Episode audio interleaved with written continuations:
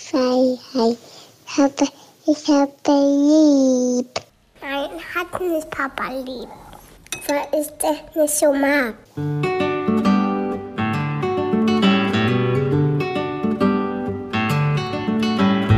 Das sind beste Vaterfreuden. Keine bösen Wörter. Die Fremde, alte Schöpfe. Setz dich bitte hin. Der langweilige Podcast übers Kinderkriegen mit Max und Jakob. Hallo und herzlich willkommen zu Beste Vaterfreuden. Hello, die Angst vor dem Kind. wir haben viele, viele Hörermails von euch bekommen und wir dachten, wir kümmern uns mal wieder um die, weil da sind echt für mich immer wieder interessante Perspektiven dabei, wo ich mir denke, ah, okay, das ist so ein Einblick ins Leben, der so ganz, ganz anders ist, als ich ihn kenne und dadurch lernt man so viele Menschen auf einer persönlichen Ebene kennen. Der erste Gedanke, den ich hatte bei diesem Titel, war, dass du schwanger bist. Boah, Die Angst vor dem zweiten Kind hätte es dann aber wahrscheinlich gehießen. ja, meine Tochter wünscht sich ja mal ein Geschwisterchen, also Wünscht sie sich nicht ein Haustier? auch das. Ja, die kriegt den Hals nicht voll. Kuscheltier, Haustier, Ey. zweites Kind. Was noch? Wünscht sie sich vielleicht auch noch, dass die Eltern zusammenkommen und ein klassisches Familienkonzept leben? Ich glaube tatsächlich, dass sie damit ganz gut klarkommen würde. Also, Wenn ihr zusammenleben würdet? Ja. Ich glaube auch, dass ihr damit sehr gut klarkommen würdet. Aber ist dir mal aufgefallen, dass es so Hundepärchen gibt, die so planen, bald ein Kind zu kriegen und sich dann erstmal einen Hund holen, um Klar. das zu proben? Ich kenne auch einen. Ja? Ja, nicht, also ich habe mit dem keinen Kontakt mehr, aber du kennst den auch. Okay. Ah ja, ja, stimmt. Obwohl, da war schon die Kinderplanung im vollen Ja, Zuge. aber es ist auch oft, ich habe es schon ein paar Mal erlebt, dass die Kinderplanung sehr stark im Raum steht und sich dann ein Kind gekauft wird und dann ein Kind Gekauft? Ein Kind, ein Hund gekauft wird, sorry, kein Kind Freudscher Versprecher. Ein Hund gekauft wird und dann ein Kind direkt nachgelegt wird. Genau, ah, das mit, klappt ja mit dem Hund ganz gut, dann können wir es auch mit dem Kind probieren. Warum haben wir eigentlich nicht gleich das mit dem Kind probiert? Dann hätten wir den Hund auch nicht kaufen Darum müssen. sind auch so viele Hunde im Tierheim, weil das Kind zu schnell nachkommt und dann braucht man den nicht mehr, um seine Liebe darauf zu stülpen. Und passend zu dem Thema haben wir eine Hörerin-Mail bekommen von Julia. Mich hier interessiert eure Meinung zu einem Thema, das mich aktuell sehr bewegt. Ich bin zum ersten Mal Mama geworden und mein Sohn ist gerade ein Jahr. Mein Mann ist ein toller Papa, geduldig, gewissenhaft und ganz, ganz, ganz humorvoll. Wenn er zu Hause ist, hilft er mir beim Wickeln, Anziehen und vor allem beim Bespaßen. Er blödet viel mit unserem Sohn und er bringt ihm oft zum Lachen. Ich bin die Hauptbezugsperson für den Kleinen, bin immer für ihn da, bin immer bei ihm, stille ihn und äh, ich bin auch diejenige, die nachts aufsteht und ihn tröstet oder ihn beruhigt, wenn es ihm nicht gut geht. Trotzdem geht unser Sohn viel öfter auf den Papa zu. Wenn wir beide nach Hause kommen, streckt er bei dem Papa die Arme aus, bei mir selbst aber nicht. Ich blöde auch mit ihm rum, aber vielleicht nicht ganz so häufig. Mir als Mama tut das natürlich weh, weil ich meinen Schlaf, meinen Busen und sehr viel Energie und Liebe in die Sorge und Erziehung investiere und fühle mich dann oft zurückgestoßen. Meinem Mann gönne ich das aber auch und hege keinen Groll gegen ihn. Kennt ihr diese Situation? Habt ihr eventuell auch schon mal eine Phase erlebt, in der das so war? Was denkt ihr darüber? ich investiere. Also ich finde, deine Wortwahl ist sehr, sehr interessant.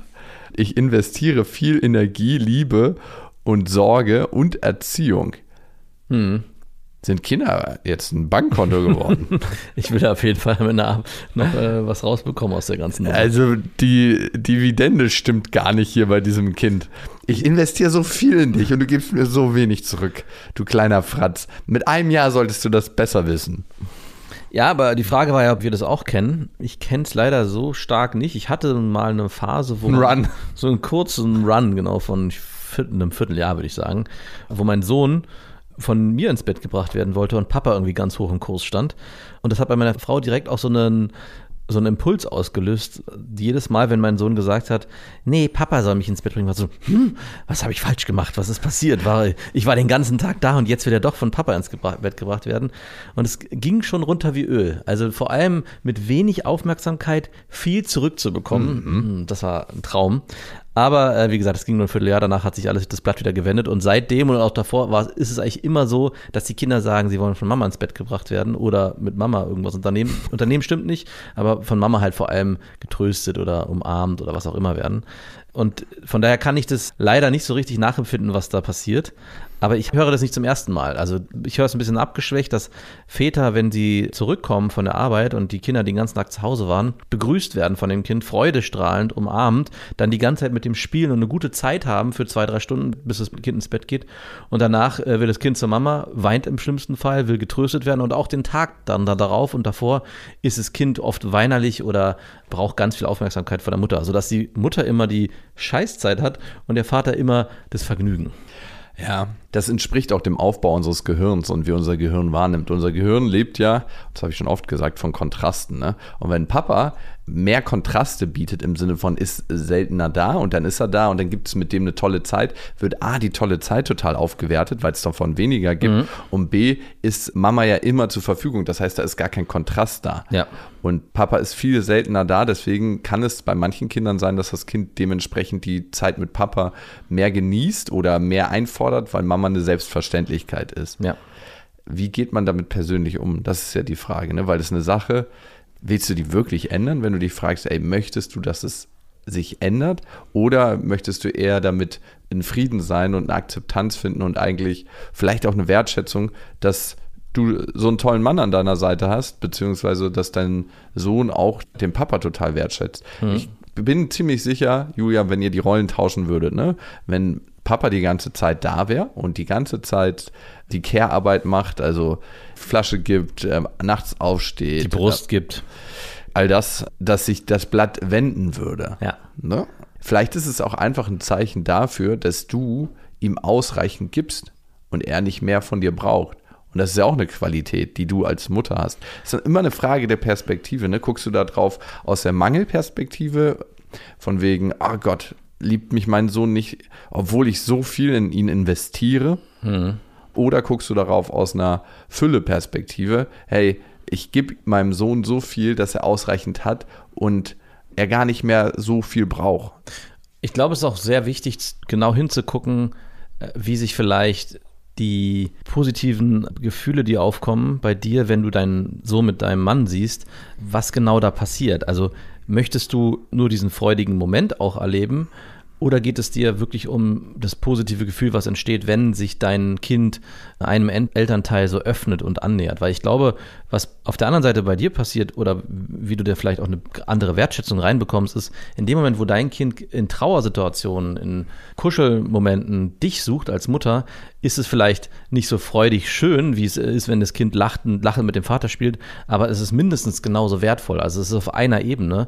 Nur diesen Transfer in sich zu schaffen und zu erkennen, dass es am Ende genauso wichtig ist und den gleichen Stellenwert hat mhm. wie ein lustiges, spaßiges Tobespiel mit dem Kind, was das Kind mit dem Vater zusammen ausführt, hat nach außen hin natürlich einen viel krasseren Effekt, dass man denkt, oh Mann, ich will auch so viel Spaß haben, ich will auch so viel lachen mit meinem Kind, ich will nicht immer nur diejenige sein, die tröstet und kuschelt.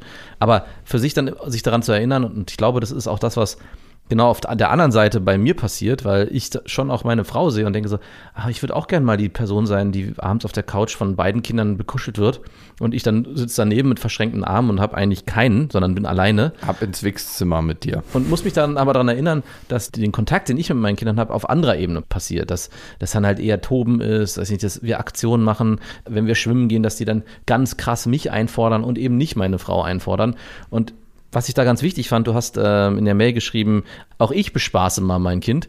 Äh, und ich glaube, ich glaube, es ist gar nicht so wichtig, in einer Elternbeziehung die Felder des anderen, des Partners zu besetzen, sondern lass doch ruhig deinen Mann die Stärken ausleben, die er mit seinem Kind hat und du lebst deine Stärken Trauer. aus. Trauer, Trauer und, und äh, Getrost und Nahrungsbeschaffung, all diese schönen Dinge. Die und, Groundwork. Irgendeiner muss den Basic Shit machen, dass das Gute, das Leichte überhaupt möglich ist. Und es gleicht sich auch irgendwann wieder aus. Also ja. mit dem Alter, und ich sehe es ja bei meiner Tochter, die jetzt mit sieben Jahren ganz viel Aktion mit meiner Frau macht, die gehen, sind zweimal im Stall reiten und sind dann, rufen mich dann an, hey, wir wollen länger bleiben, wir kommen erst, wenn ihr schon alle im Bett seid. Und da passiert es dann auf anderer Ebene. Also das wird sich mit dem Alter, kann sich das auch wieder verändern, dass auf einmal wieder das andere Elternteil. Der langweilige meinst du? Genau, der langweilige wird oder den, den spannenderen Part übernimmt oder auch die lustigen oder coolen Aktionen machen kann. Total, total. Und beide Seiten sind eben total wichtig für das Kind. Was, glaube ich, für mich in meinem Großwerden wichtig ist, dass nicht so eine Erwartungshaltung dem Kind gegenüber entsteht. Hey, wir müssten diesen Part jetzt auch erleben oder warum bist du mehr auf Papa fixiert? Wenn es da so ein ganz, ganz großes Bedürfnis in mir gibt, dann, und ich glaube, man konzentriert sich ja sehr aufs Kind innerhalb der ersten Jahre, kann man für sich mal gucken, mit wem bin ich noch so in Beziehung und wie pflege ich andere Beziehungen? Ne? Mhm. Mit meinem Mann, mit Freunden, mit besten Freunden, mit einer besten Freundin, mit meinen Eltern. Das heißt, dass der Fokus in meiner Bedürftigkeit auch ein bisschen von dem Kind wegkommt. Ja. Weil sonst kann es passieren, dass das Kind einen zu starken Druck bekommt. So, oh, Mama ist traurig, wenn ich sie nicht umarme nach der Schule. Mama, dass da nicht so eine, so eine Dynamik entsteht, weil diese Dynamik sorgt für Schuld. Und Schuld ist eigentlich der Killer für eine gute, lebendige Beziehung. An dieser Stelle eine Werbung und es ist Thermomix. Ich meine, Thermomix kennt eigentlich jeder, nur weiß man immer nicht, was der alles kann. Das ist wirklich krass. Also für mich ist er richtig, richtig gut, wenn ich Soßen mache. Das heißt, man kann nebenbei die ganzen Sachen fertig machen und eigentlich muss man ja so eine Soße so ständig schlagen und ist eigentlich beschäftigt und kann nicht mehr die anderen Sachen machen. Das kann der Thermomix. Der Thermomix kann kneten, der ist eine Küchenwaage. Er ist gleichzeitig ein Dampfgarer. Und der kann auch alles, von Kaffee kochen bis morgens meine Achai Bowl, äh, Brei für die Kinder, aber auch zum Kuchen backen oder auch mal einen Fitnessshake machen. Das ist auch sehr easy. Also es ist wirklich ein absolutes Multitalent und übernimmt vor allem die lästigen Aufgaben, wie du es gerade gesagt hast, und ständiges Umrühren oder Aufpassen, dass was nicht anbrennt. Das macht er alles automatisch. Und man kann vor allem auch sehr gesund mit dem Thermomix kochen, weil man kann Sachen, wie gesagt, sehr schon garen und das finde ich total gut. Was ich noch sehr praktisch finde, ist, es gibt nicht nur den Thermomix, sondern auch über 90.000 Rezepte im digitalen Rezeptportal Cookie-Doo, weil man ja doch sonst so tendiert, immer seine gleichen Klassiker zu machen und das lädt einfach ein, um zu stöbern und zu schauen, was möchte ich dann noch machen. Es ist egal, ob schnelle Alltagsküche oder die Sterneküche für zu Hause, es geht alles mit dem Thermomix. Also man spart Zeit, es ist äh, für die ganze Familie bestens geeignet, das Gerät. Mit dem Thermomix spart ihr auf jeden Fall Zeit beim Kochen und es klingt sehr, sehr gut. Also ich frage mich immer, darf man das sagen, ich habe gekocht oder muss man das sagen, wir haben gekocht? Man muss sagen, wir haben gekocht und das Gute bei Cookie Dough ist, dass man die ganzen Rezepte auf den Thermomix bekommt und dadurch einfach nur das machen muss, was der einem sagt. Das heißt, man kocht wie von Zauberhand unter Anleitung und am Ende kann man seinen Gästen ein perfektes Rezept präsentieren, was man gekocht hat, was dazu auch noch sehr gut schmeckt. Oder sich selber, das geht natürlich auch. Und wenn ihr euch jetzt auch für einen Thermomix interessiert, findet ihr natürlich alle Infos auf thermomix.de und den Link zu Thermomix und alle Infos findet ihr auch nochmal in unseren Shownotes. Okay. Julia, vielen Dank für deine Nachricht und für dein Vertrauen. Ihr könnt uns ja auch immer auf Instagram erreichen, beste Vaterfreunde. Also wenn ihr nicht die Mail beste@bestefreundin.de mit dem Betreff Vaterfreuden benutzen wollt, könnt ihr uns auch da schreiben. Lars hat uns geschrieben. Ich habe jetzt gerade eben erst von meiner Freundin erfahren, dass sie schwanger ist. Geplant war es, dass es so schnell geht, hatten wir allerdings nicht gedacht. Die Vorfreude ist trotzdem riesig. Du potenter Zuchtbulle. Aber gut, könnte man noch der Frau zuschreiben. Du wohnst sicherlich nicht in Berlin, wo das Wasser so hormonbelastet ist. Am selben Tag bin ich auf euren Podcast gestoßen und habe seitdem alle Folgen nachgehört und bin Nice. jetzt bei der aktuellen Folge angekommen und jetzt geht's zu Beste Freundinnen. Ich bin 25 Jahre alt und werde meine Freundin diesen Freitag heiraten. Die Hochzeit stand schon vor der Schwangerschaft an. Natürlich, dass es kein Bastard wird.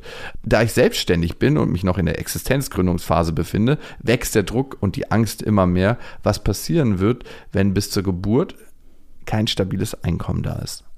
Ist durch den Mutterschutz die finanzielle Belastung deutlich höher, beziehungsweise muss ab der Geburt schlagartig alles schon in stabilen Bahnen laufen? Das ist eine Frage von ihm. Und ich möchte viel Zeit mit meinem Kind verbringen und auch ein wesentlicher Faktor der Erziehung und des Aufwachsens sein. Ist das eine mit dem anderen überhaupt vereinbar?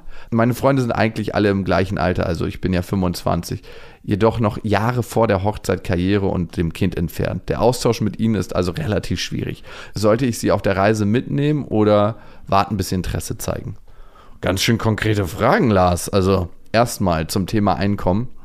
Ich kenne das Gefühl und ich glaube, das kennen viele Eltern, dass man seinen Kindern eine finanzielle Freiheit bieten möchte, dass man sich Dinge einfach kaufen kann, beziehungsweise in Urlaub fahren kann, gesunde Ernährung, Ja. guter Wohnraum, schöne Bekleidung. Und da kommen einfach Kostenfaktoren auf einen zu. Ne? Ja. Die Frage ist immer, was ist das Wichtige eigentlich für das Kind? Was ist unsere Vorstellung aus der Erwachsenenperspektive und was ist das eigentlich Wichtige für das Kind. Und psychologische Studien haben ergeben, dass die emotionale Bezugnahme der wichtigste Faktor im Aufwachsen eines Kindes ist. Also wie bist du für das Kind und dessen Bedürfnisse da.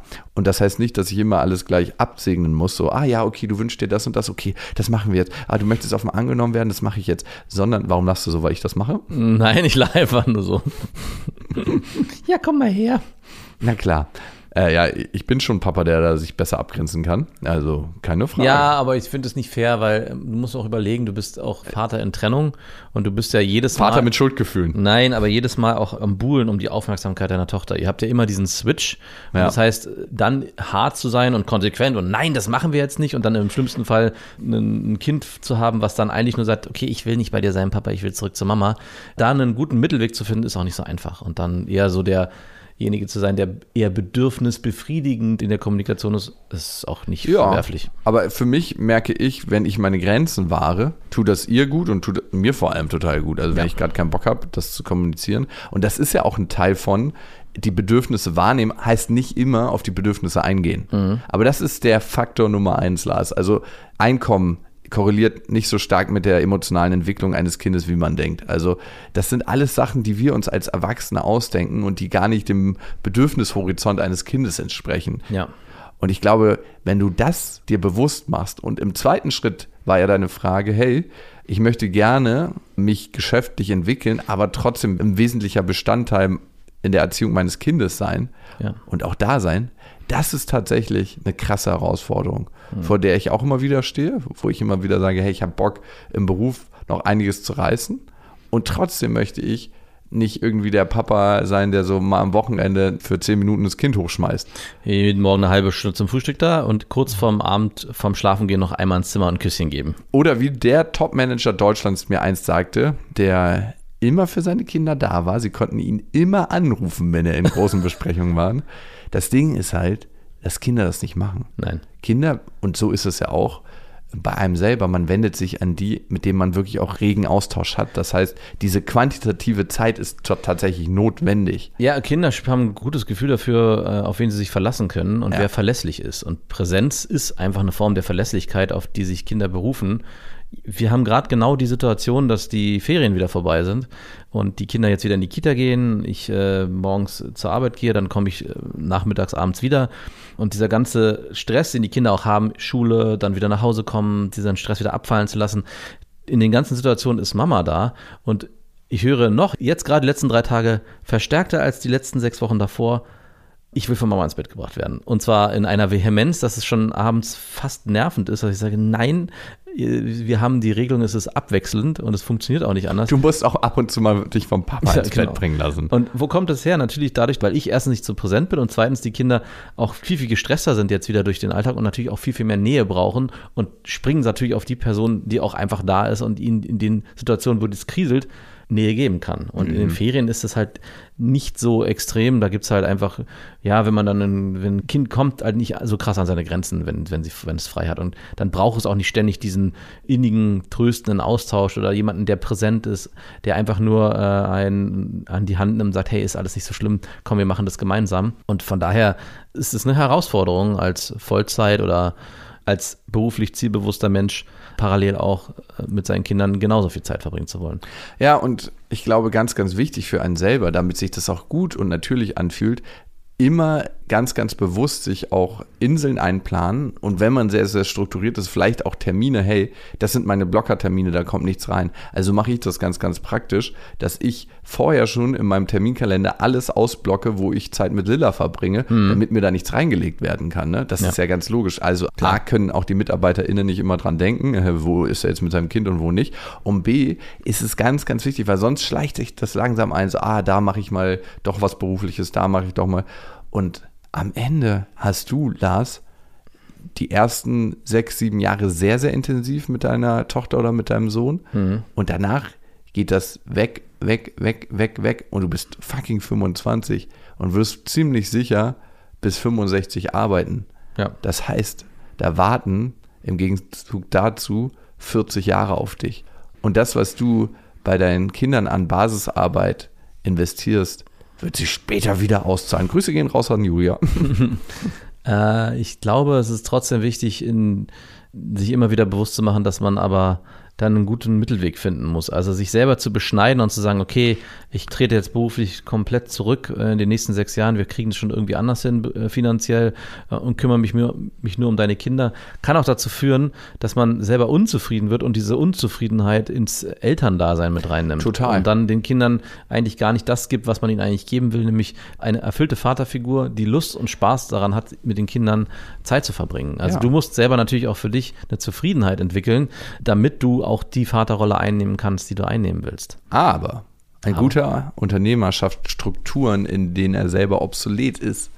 Also, oder fast obsolet. Aber nicht jeder ist, glaube ich, Unternehmer und hat diese Möglichkeiten. Es gibt, glaube ich, auch viele, die in einem Arbeitnehmerverhältnis sind. Ja, aber er ist selbstständig. Ja, ich wollte jetzt nicht nur speziell für ihn sprechen, sondern generell Ah, Dankeschön. Danke. gibt es vielleicht auch weitaus mehr Menschen, die in einer klassischen Arbeitnehmerrolle sind und da das Thema haben, hey, wie viel beschneide ich mich vor allem selbst finanziell und meine Familie, um mir parallel äh, die Zeit mit meinen Kindern zu gönnen. Und da meine ich, ist ein guter Mittelweg einfach Voll. wichtig. Also vor allem die Überidentifikation mit dem Beruf, ne? Ja. Und da kann ich Bände sprechen. Ja. Wenn ich mein Glück und mein Wohlbefinden nur aus meinem Beruf ziehe, bin ich natürlich in der Zwickmühle, weil ich dann denke, ich muss noch mehr arbeiten, das, noch mehr ein gutes Gefühl bekommen.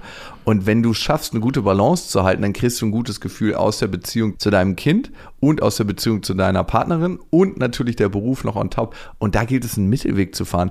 Ich glaube, ganz, ganz viele auch Manager und Geschäftsleute sind so erfolgreich, weil eigentlich das Einzige, wo sie ihre Bedürfnisse mit befriedigen können, ist der Erfolg im Job. Und so entsteht Arbeitssucht, weil du süchtig bist nach dem Erfolgserlebnis, was entsteht. Und schauen wir uns unsere Welt an. Schauen wir uns die Superreichen an auf diesem Planeten. Was ist unsere Welt geworden durch diesen eigentlich inneren Mangel an Beziehung? Und ich glaube, das ist ein ganz, ganz starker Auslöser für diese Arbeitssucht Ja. wo sind wir hingekommen?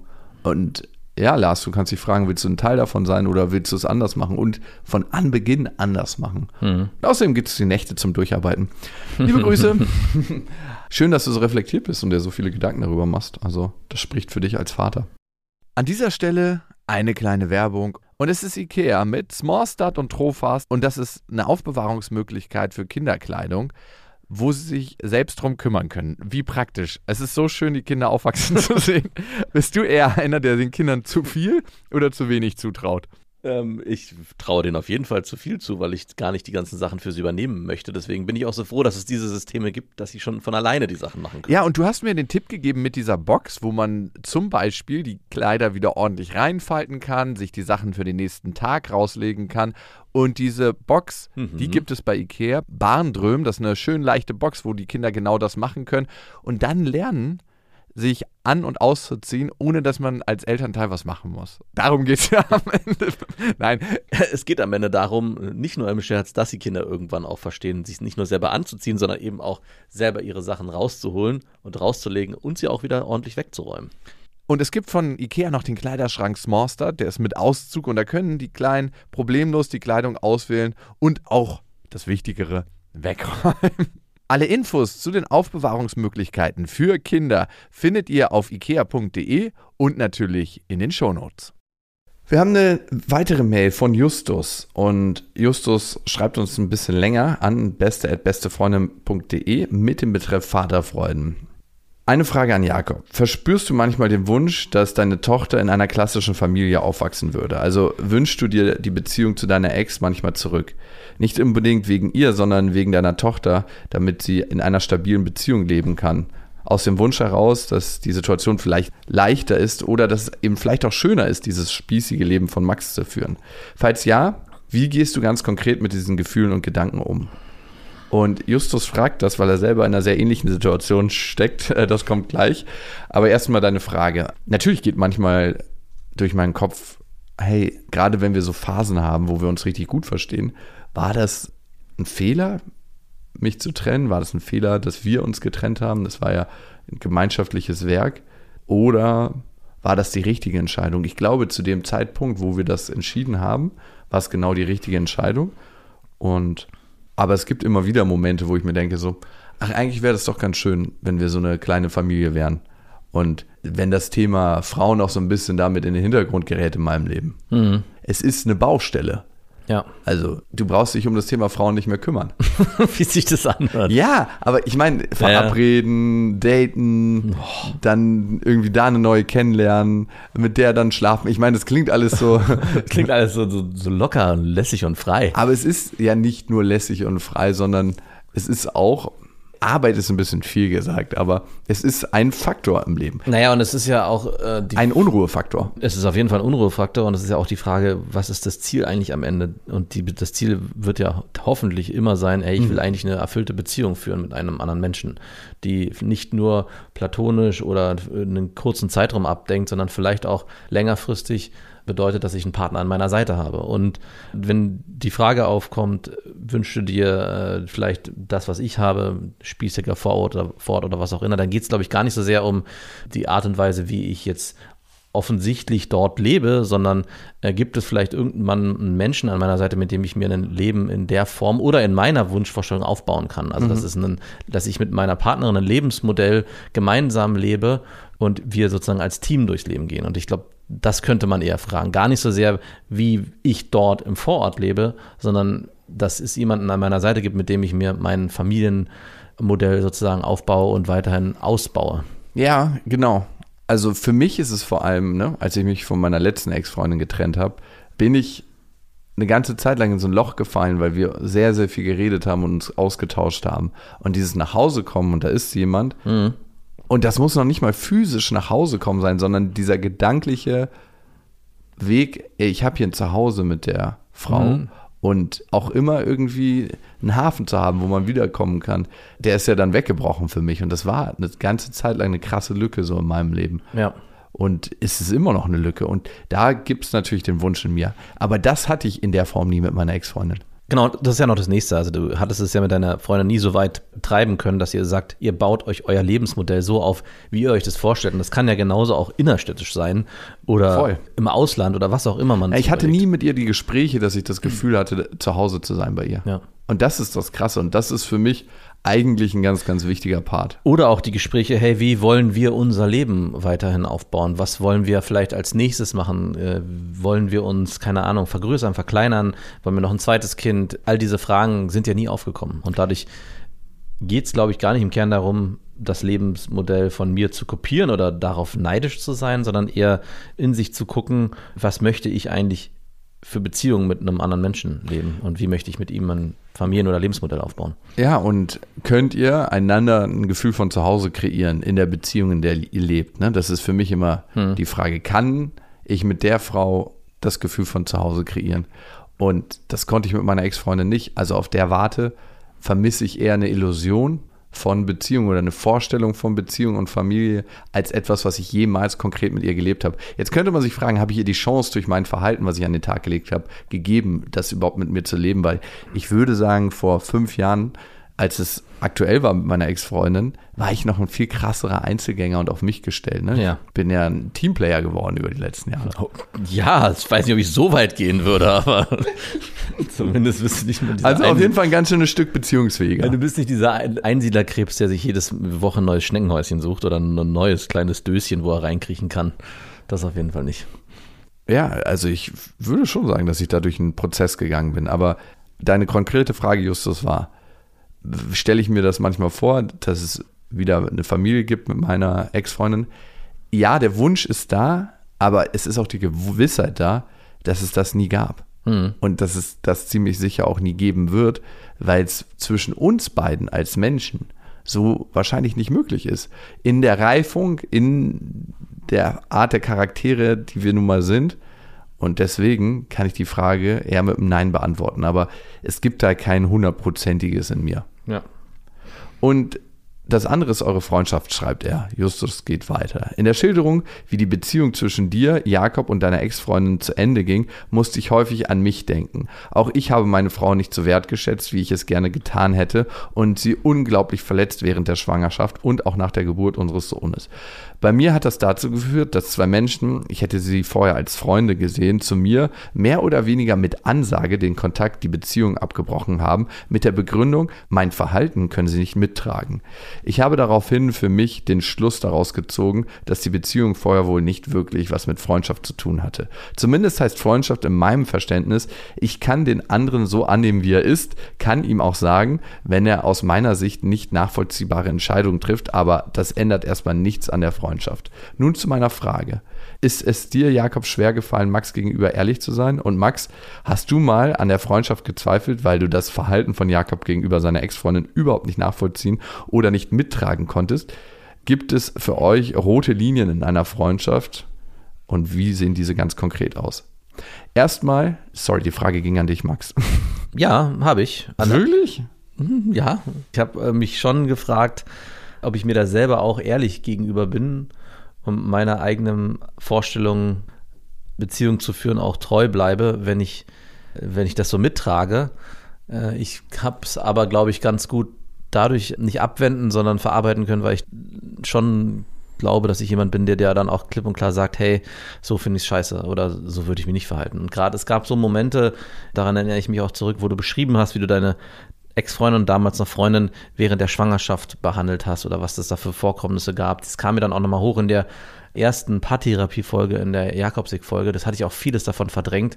Also diese Das wäre die Freundschaft zwischen uns nicht möglich gewesen. Nee, nee, das nicht, weil ich mich, aber ich hatte das gar nicht mehr so in Erinnerung und das kam so geballt nochmal hoch und ich dachte so, krass, stimmt, all das ist ja vorgefallen, das hatte ich irgendwie alles vergessen.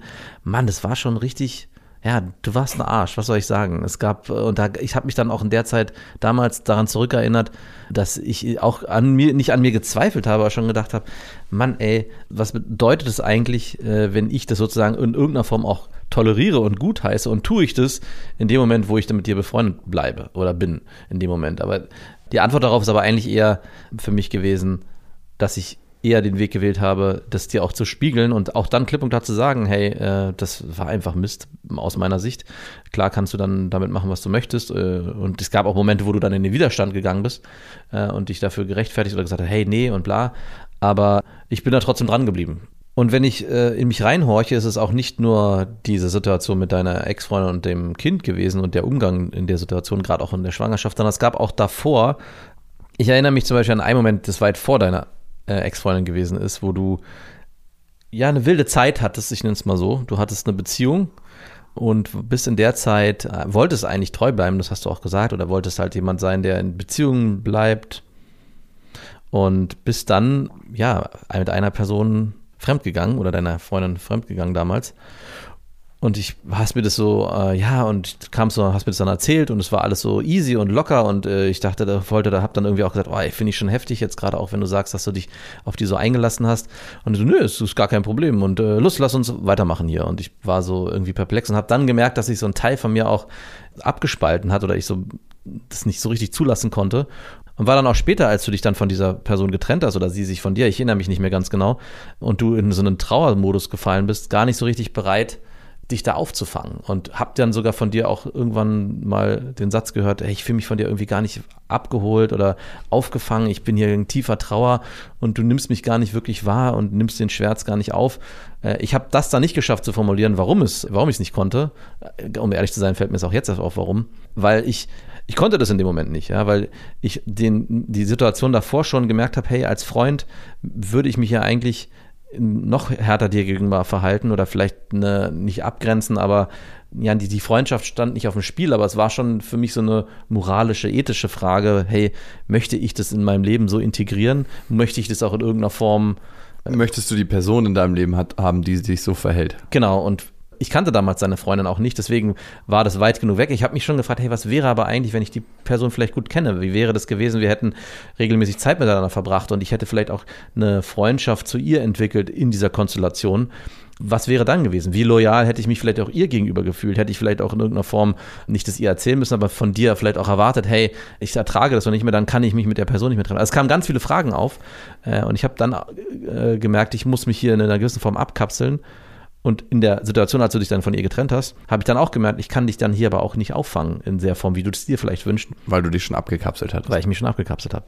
Und natürlich kann man jetzt die Frage so ein bisschen grundsätzlich stellen, äh, ist es, sollte man als Freund dann vielleicht die Reißleine ziehen? Aber sehe es eher anders. Wir kannten uns damals schon so lange, kennen uns jetzt schon so lange und Beziehung ist halt Arbeit. Egal, ob man mit einer Frau, einer Partnerin eine Beziehung führt oder wenn man eine langfristige Freundschaft mit einem Freund führt. Auch das ist Arbeit. Und jemanden einfach nur für seine Fehltritte zu verurteilen und äh, abzuwiegeln, gibt ihm wiederum auch keine Chance und auch einem selber nicht die Chance, durch den Prozess zu gehen und daran zu lernen und zu wachsen. Ja. Und irgendwann muss man sich dann natürlich schon fragen, also wenn das ein Modell gewesen wäre, was du immer wiederkehrend äh, durchgezogen hättest, dann glaube ich, dass ich irgendwann für mich den, die Entscheidung getroffen habe, hey, das tut mir auch nicht gut. Mhm. Aber so war es ja nicht. Also es ist ja eine Sache gewesen, die einmal so in der Form passiert ist, die ich dann so auch nicht. Zweimal. Vielleicht auch zweimal. Aber es war schon nochmal eine andere, es war schon nochmal anders heftig. Also wir, ich, ich weiß nicht, in, in der wenn du mit vielen Frauen zu tun hast oder dich viele Affären führst, dann ist es auch immer eine andere Art der Kommunikation, die du da zumindest mir erzählst und das glaube ich dir auch, wie du mit denen auch umgehst. Und das ist ja, hat ja, ist ja sehr wertschätzend und auch eine, eine Klarheit drin. Aber da war es halt schon so ein, hey, ich habe mich jetzt ganz bewusst entschieden Ja, und dann diesen Bruch, das war äh, heftig. Ich weiß noch genau die Situation, von der du berichtest. Und das war die Frau vor meiner Ex-Freundin, mit der ich das Kind habe. Und ich habe es in dem Moment gar nicht gemerkt. Ne? Ich habe gar nicht in dem Moment gemerkt, was ich da anrichte mit meinem Fremdgehen, welchen Schmerz ich kreiere und was für einen Schmerz ich auch für mich selber kreiere, warum ich das gemacht habe. Und das ist mir alles viel, viel später erst bewusst geworden. Ich war wie so ein Betäubter im Tunnel. Ich habe ja meine damalige Ex-Freundin nicht betrogen, weil ich keine Gefühle für sie hatte, sondern eher, weil ich zu viele Gefühle hatte. Und aus der Angst heraus, da komplett die Kontrolle zu verlieren, habe ich das gemacht. Also, ich habe das gemacht, damit ich nicht mehr so viel für sie fühle, Fühlen muss auch. fühlen muss. Und am Ende habe ich die Frau betrogen, mit der ich zusammen war, die Frau betrogen, mit der ich was hatte und vor allem mich selbst betrogen und alle Menschen um mich herum. Und da gab es wirklich eine Zeit lang, da konnte ich mich nicht mehr im Spiegel angucken. Also ich habe meine Augen gesehen und die waren wie trüb. Ich habe es ja der, le- letzten Endes auch gesagt und das macht es nicht besser, aber ich kann dich da total gut nachvollziehen. Ich weiß nicht, wie ich damit umgehen würde. Ich habe Bekannte, würde ich mal sagen, ich, die betrügen regelmäßig ihre Freundinnen. Und den zu denen, und korrigiere mich, wenn ich falsch liege, führst du auch keine innige Freundschaft. Genau, weil es eine ganz bestimmte Ebene in mir gibt, die denen nicht vertraut. Weil da sage ich zu mir, wenn die bereit sind, diesen Weg mit den Frauen zu gehen, dem sie am nächsten stehen, mit den Menschen, denen Ja. sie am nächsten stehen, was werden die wohl mit mir machen? Ja. Also, wenn die bereit sind, ihre Frauen zu betrügen oder ihre Freundinnen, dann sind sie natürlich mehr als willig, mich auch zu betrügen und nicht gerade mir gegenüber zu sein. Das ist zumindest die Logik in meinem Kopf. Ja, oder sie gehen auch mit sich nicht wertschätzend um. Wie können sie dann mit mir und meiner der Freundschaft zu mir wertschätzend umgehen? Also, Ja. was bin ich in dem Moment eigentlich für die, wenn für die Beziehung eigentlich nur so eine platonische, ist mir eigentlich egal, Hauptsache ich habe hier eine gute kurze Zeit und wir, das wird schon irgendwie weitergehen, auch wenn wir uns dann nicht mehr. Das ist dann, hat dann für mich auch nicht den Stellenwert, dann, da, meine Investitionen, um auch von die Worte der Hörerin aus der ersten Mail zu nehmen, sind dann halt einfach nicht mehr so hoch und ich habe kein Interesse mehr an der Freundschaft. Der Genau. Das kann ich total gut nachvollziehen. Den Schritt hätte ich mir kommuniziert gewünscht. Hey, ich merke einfach, dass das so krass gegen meine Werte verstößt, was du hier machst. Ja. Und ich mu muss mich davon distanzieren. Und natürlich ist das nicht immer bewusst, ne, was da abläuft. Genau. Du hast es einfach so geschluckt und gesagt, so, ja, okay, wenn du meinst, äh, interessant, schaue ich mir mal an. Äh, nicht ganz. Ich habe schon auch, also ich habe nicht das so klar gesagt. Ich habe, vielleicht war ich da auch in dem Moment nicht in der Lage, das so kn- knallhart zu formulieren, was, was mir da in mir hochkommt. Aber ich habe, glaube ich, schon formuliert, dass ich es schwierig finde, damit, damit es umzugehen. Und ich habe auch den Satz gesagt, und daran erinnere ich mich nämlich noch, ich bin froh, dass ich deine Freundin nicht gut kenne und mit der nicht befreundet bin oder mit der kaum eigentlich keinen Kontakt habe, weil dann würde mir das alles weitaus schwerer fallen, auch mit dir jetzt weiter äh, in der in Kommunikation zu sein. Das war für mich so ein Rettungsanker, da rauszukommen. Weil dann, glaube ich, also dann wäre ich, die Freundschaft wäre nicht, hätte nicht, und das ist ja die grundlegende Frage, die Freundschaft wäre nicht äh, in dem Moment nicht gekit, äh, gebrochen oder ich hätte gesagt, hey, so geht das nicht mehr. Aber es hätte ein ganz anderer Diskurs stattfinden müssen. Wir hätten ganz anders miteinander, äh, wir hätten uns wahrscheinlich gestritten oder äh, Der. Schmerz wäre schon früher gekommen. Genau. Und Also- so konnte ich mich da rausziehen und merke im Nachhinein, okay, was vielleicht auch nicht gut war oder also, Ja, gut, schlecht, ne? Also, also, nee, gen- halt, ich, eine, ich habe eine Ohnmacht gespürt, weil ich gemerkt habe, ich kann dich da auch nicht, Punkt, ich krieg dich auch nicht an den Punkt, wo es nötig gewesen wäre. Also ich habe ganz klar gespürt, es war alles so easy und locker, und du warst so selbst von dir distanziert, dass du, du warst gar nicht bei dir, dass ich, wenn ich so Sätze gesagt habe, ey Mann, ey, das muss doch, tut, merkst du nicht, wie das auch weh tut und was du auch mit der Person machst, das wäre gar kein Nährboden gefunden. Nö, du, weil die, deine Reaktion auf Ansätze in dieser Art waren so, ey, alles gut, mir geht's richtig gut, ich merke einfach, äh, los, lass uns losstarten. Und das war, ich habe eher die Signale, die kamen, aus dir heraussprudelten, als bare Münze genommen, als dass ich noch mehr nachgehakt hätte. Und ich habe es auch nicht als meine Aufgabe gesehen, noch mehr irgendwie da in dir reinzubauen, weil am Ende bist du auch für dein Verhalten selbst verantwortlich und nicht Voll. Deine, deine, also nicht, nicht ich als Freund. Ja. I can give guidance, but nothing more. Für mich war das Heftige an der ganzen Sache, dass ich wieder mal gemerkt habe, dass du Gefühlen nicht ausweichen kannst. Hm. Und dieser Schmerz, den ich kreiert habe, der ist Monate später zurückgekommen und da habe ich erst realisiert, was habe ich getan, wie habe ich mich verhalten, allen Menschen in meinem Umfeld gegenüber und auch unsere Freundschaft und dein moralisches Wertesystem damit zu belasten. Und Justus, du hast dich ja von den Menschen dann auch innerlich distanziert, nachdem sie sich von dir distanziert haben mit deinem Verhalten. Ich finde, das kann auch eine Qualität ausmachen, sich von einem Menschen zu distanzieren, wenn er sich absolut scheiße verhält. Weil am Ende muss man auf sich gucken und sagen, hey, entspricht das einem Menschen, mit dem ich gerne in Beziehung bin? Genau. Kann ich das kommunizieren? Hey, klipp und klar, wie du gerade mit deiner Ex-Freundin oder mit deiner aktuellen Partnerin umgehst, das passt nicht zu mir. Und ich habe damit auch Sorge um unsere Beziehung. Und ich finde, ehrlich gesagt, eher, dass das für diese Menschen spricht, als gegen die Menschen. Ja. Und dafür, dass sie eine stabile Vorstellung davon in sich tragen, wie sie ihr Leben gestalten möchten. Und natürlich ist es jetzt der einfachste Weg für dich zu sagen, hey, ich distanziere mich von dem Menschen, weil das macht keine wahre Freundschaft aus. Aber spür da mal richtig in dich rein, ob das eigentlich vielleicht auch ein Schutzmechanismus ist, den Schmerz nicht noch on top spüren zu müssen. Weil das Schlimmste, was wir in unserem Leben erfahren an Schmerz, ist der Verlust von Beziehung. Es gibt nichts, was schlimmer ist. Und den hast du erfahren und den habe ich erfahren und ja, Max, du bist mir treu geblieben. Naja, aber du hast was, was, was sehr Richtiges gemacht. Du hast es dann am Ende, und ich glaube, das ist auch mit ein Grund, warum ich mich halt nicht von dir distanziert habe. Du hast es irgendwann selber erkannt und bist dann auch durch den Schmerz gegangen. Du hast nicht weiter dieses Spiel gespielt, ach, alles gut, äh, und ich habe mich jetzt übrigens von der getrennt und ähm, mache jetzt mein Ding hier weiter, sondern du bist ja dann trotzdem da durchgegangen, du bist aktiv geworden. Und das ist ein wesentlicher Unterschied dann auch für mich, wenn jemand erkennt, ich habe einen Fehler gemacht oder ich habe mich verhalten und möchte mich so eigentlich nicht verhalten und tue jetzt was dafür und erzeuge dadurch vielleicht nochmal einen Schmerz, aber das ist extrem wichtig, um da auch für mich und für alle anderen in meinem Umfeld eine Klarheit zu haben. Und das Ja. ist ja passiert. Also, und das ist auch in der, um auf die Frage zurückzukommen, mit deiner Ex-Freundin und der Beziehung zu, in der Zeit, wo du, wo sie mit Lilla schwanger war und was da für Vorfälle gewesen sind. Ich hatte ja diese Hey, Paartherapie-Folge. da am war ich immer treu, by the way. ja, da warst du sehr treu. Äh, und ich habe ja auch diese Paartherapie-Folge 1 hervorgehoben, was da alles geballt passiert ist. Und ich hatte ja auch gesagt am Anfang, als wir darüber diskutiert haben, als es nochmal geballt hochkommt, dachte ich auch so, wow. Aber es war eben nie so, dass du die Sachen gemacht hast und dann gesagt hast, ja, ich bin halt ein Arsch, ist halt so, ciao, äh, sondern du hast dich immer wieder damit auseinandergesetzt und bist immer wieder durch diesen schmerzhaften Konflikt auch durchgegangen. Was habe ich hier eigentlich gemacht? Oh, wie habe ich mich eigentlich verhalten? Und bist ja auch aktiv in der Kommunikation mit deiner Ex-Freundin gewesen und hast dich immer wieder dir selbst gestellt. Und das macht für mich dann den wesentlichen Unterschied aus. Ja, ja, irgendwie ganz schönes Armutszeugnis, wenn man positiv erwähnen muss, dass man treu war. Naja. Aber das ist eine andere Sache. Nee, ich, by the way, was ich glaube ich niemals gekonnt hätte und auch gar, also vielleicht hätte ich es gekonnt, aber es war auch nie ein Bedürfnis da, als meine Ex-Freundin mit meiner Tochter schwanger war und als ich mit ihr in Beziehung war, irgendwie da noch eine andere Frau in unser Leben zu lassen. A, war ich ja mit zwei Frauen beschäftigt, mit meiner Tochter in dem Sinne, ne, und Ja. mit meiner Ex-Freundin. Und es hat mich so krass emotional ausgefüllt, dass da gar kein kleinster Raum war.